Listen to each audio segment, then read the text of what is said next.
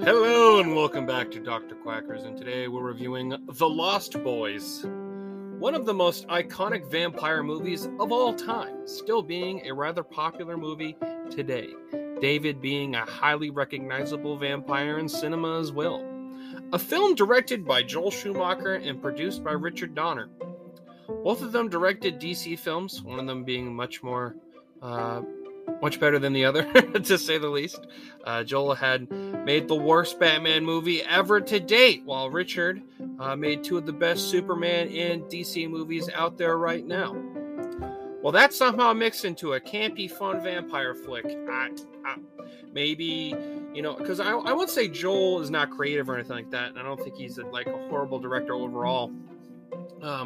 But yeah, he can be a little out there. He can delve too much into the nonsensical, I guess is the best way to make sense. He just he likes everything big. He likes everything loud. He likes everything colorful. And sometimes that doesn't always work, which is why Batman, his two Batman movies don't really work. Where Richard Donner, I think, was able to rein that in. And that's what makes this movie a lot more watchable. And that's what helps it stand more the test of time than, say, some of his other movies. This movie is really cheesy, and it is most definitely an 80s movie. But that campiness and cheese works, oddly, really well for this movie. Mainly because the movie doesn't take itself too seriously and plays into some of the jokes, specifically the local kids that are vampire hunters while working in a comic book shop. Set pieces and costume designs are all the main vampires dressing are very goth and just driving around on motorcycles. We're very edgy, that punk scene that was really growing in this time. So yeah, you can definitely see the prelude to the grunge phase through this movie as well.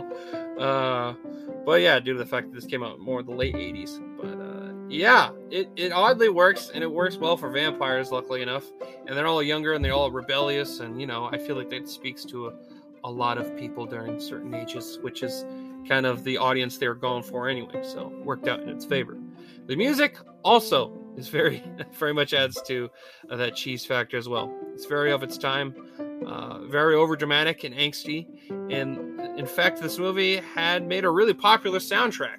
I know quite a few people, like my parents, my aunts, and a few other relatives and my friends' parents had this soundtrack on CD. So that's kind of funny to think about. This movie also has a really goofy scene on the beach where a super jack dude in a ridiculous outfit just starts fucking ripping it on a saxophone. I don't know why that needed to be in the movie, but I'm kind of glad it is. It makes you crack up, and I find it funny. It definitely fits the goofy tone it's going for. So don't get me wrong.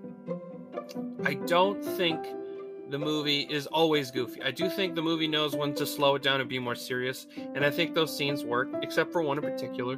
But other than that, I do think this movie has a good mix of, serious, that creep factor, and the wonder of being a vampire, and things like that, on top of the cheese that it already has.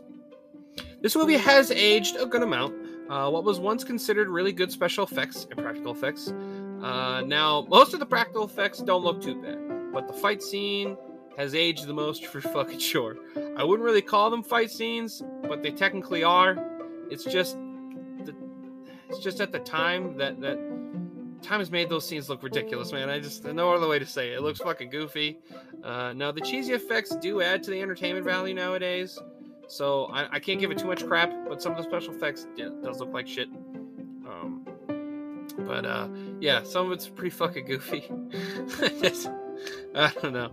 Now, my biggest problem with this movie is actually the ending to the movie. All the cool vampires just get quickly fucking murdered. I wish David got more of an ending than he did. The actual head vampire is super fucking goofy. It does take away from the threat of the vampires. Watching one of the goofiest looking dudes being the true threat just makes me fucking laugh. It's just this fucking cornball, and he's like, actually, I'm the head vampire. It's stupid. So super funny though. It does make me crack up, and there is a slight, entertainment to that as well. But I don't know. I will say I know a lot of people that have watched this movie, and I've heard that same complaint, where it's like David's really cool. And everyone, I really like that actor. He does a great performance in this. Most of you probably know him from 24. But yeah, it's like, really? This guy? That's the bad guy? Oh, okay. That's kind of stupid. But other than that, now there is, now like I said earlier, there is one scene it's fucking corny as shit. And it really has nothing to it besides being like, really? Does this be in the movie? It's the sex scene. Now, the older brother of the family that just moved into this town in California falls for this, like, girl that ends up being a part of the vampire group, which is how he initially gets, involved with them.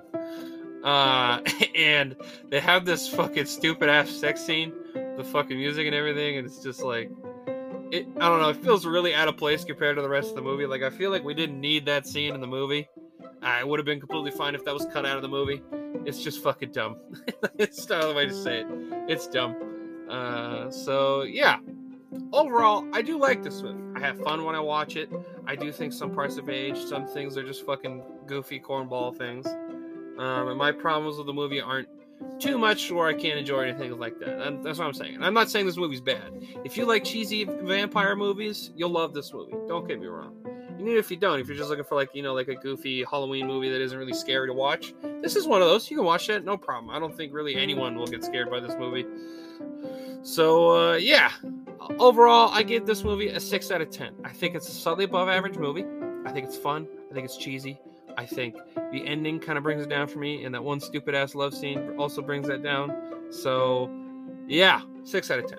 Well, I hope you enjoyed this review. If you did, I have reviewed a bunch of other movies. And if you want to check that out, it's highly appreciated. Also, lately, I've been doing a lot of spooky Halloween movies. So if you're just here for that, I've done a ton of those recently. So go check that out. Also, I did this last year. So I have a good amount of spooky-type movies throughout my whole catalog of reviews. So if you want to check those out, it's highly appreciated. So thank you, and I hope you have a fantastic day, my friend.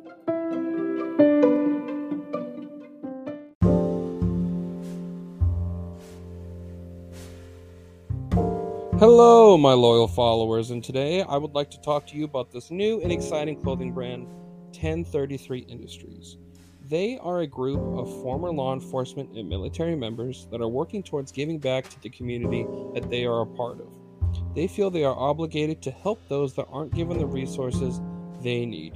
Working with nonprofit organizations like 22 Zero and Disgruntled Vets, they want nothing more than to fulfill whatever the community that they love needs. They don't follow the words of good enough.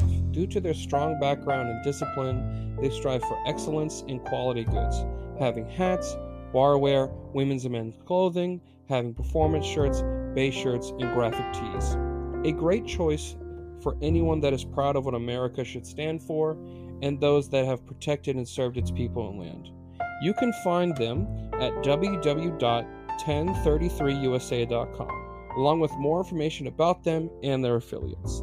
They have given me a discount code to give to you all. Use promo code 1033NATION at the checkout for $5 off your order. And that is all caps. Again, 1033NATION at the checkout for $5 off. Thank you, and please support the show's sponsor by using the discount code. It shows them that I sent you, and I greatly appreciate it, and I hope you have a fantastic day.